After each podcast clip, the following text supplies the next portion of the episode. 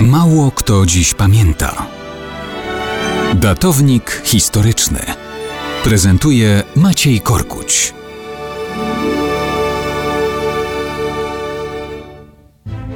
Mało kto dziś pamięta o dniach, kiedy Polacy zaatakowali Węgrów.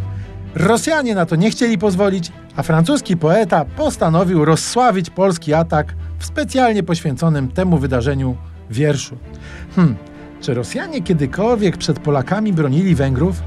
Owszem, tak. Jednak nie o naszych bratanków z południa chodzi, a o Węgrów. Małe miasteczko na wschodnim Mazowszu. Jest noc z 22 na 23 stycznia 1863 roku. Wybucha powstanie styczniowe. Powstańcy polscy atakują tenże Węgrów.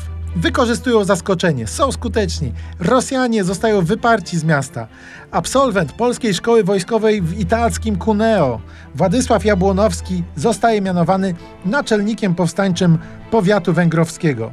Organizuje na obrzeżach miasteczka obóz wojskowy.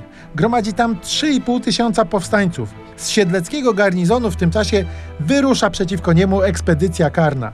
Rosjanie mają tysiąc dobrze uzbrojonych żołnierzy i kilka armat. Otaczają Węgrów i rozpoczynają ostrzał artyleryjski.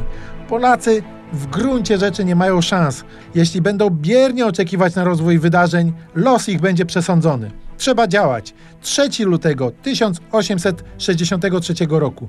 Jabłonowski szykuje oddział uderzeniowy w znacznym stopniu złożony z kosynierów. Osobiście prowadzi śmiały atak na rosyjskie armaty, wzorem polskich powstańców z czasów Bartosza Głowackiego. Polacy ponoszą ciężkie straty, ale Rosjanie nie wytrzymują naporu. Są zmuszeni ustąpić, dzięki czemu całość polskich sił może bezpiecznie wyjść z okrążenia. Pod wrażeniem wieści o tym ataku, już miesiąc później francuski poeta Auguste Barbier pisze wiersz, w którym porównuje Polaków do chówców Leonidasa. Pisze tak. I zajaśniały owe wielkie czyny, jakich nam dzieje przedstawiają całe, gdy dwóchset młodzi, jak termopil syny, by resztę braci zasłonić się dało, mężnie na paszcze rzuca się armatnie i tam znajduje swe chwile ostatnie.